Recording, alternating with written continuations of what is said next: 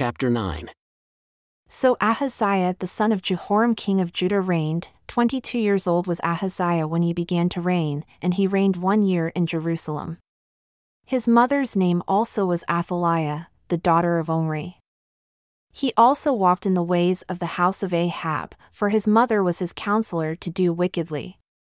Wherefore, he did evil in the sight of the Lord like the house of Ahab, for they were his counselors after the death of his father, to his destruction. He walked also after their counsel, and went with Joram the son of Ahab, king of Israel, to war against Hazael king of Syria at Ramoth Gilead, and the Syrians smote Joram.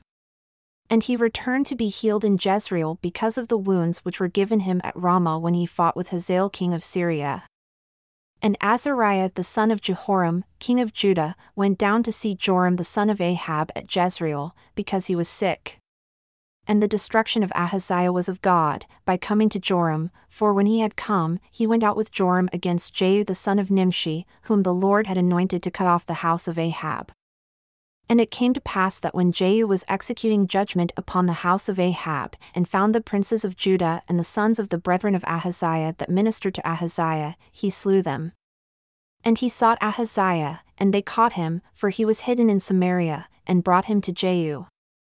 And when they had slain him, they buried him, because, said they, he is the son of Jehoshaphat, who sought the Lord with all his heart. So the house of Ahaziah had no power to keep still the kingdom. But when Athaliah the mother of Ahaziah saw that her son was dead, she arose and destroyed all the royal seed of the house of Judah.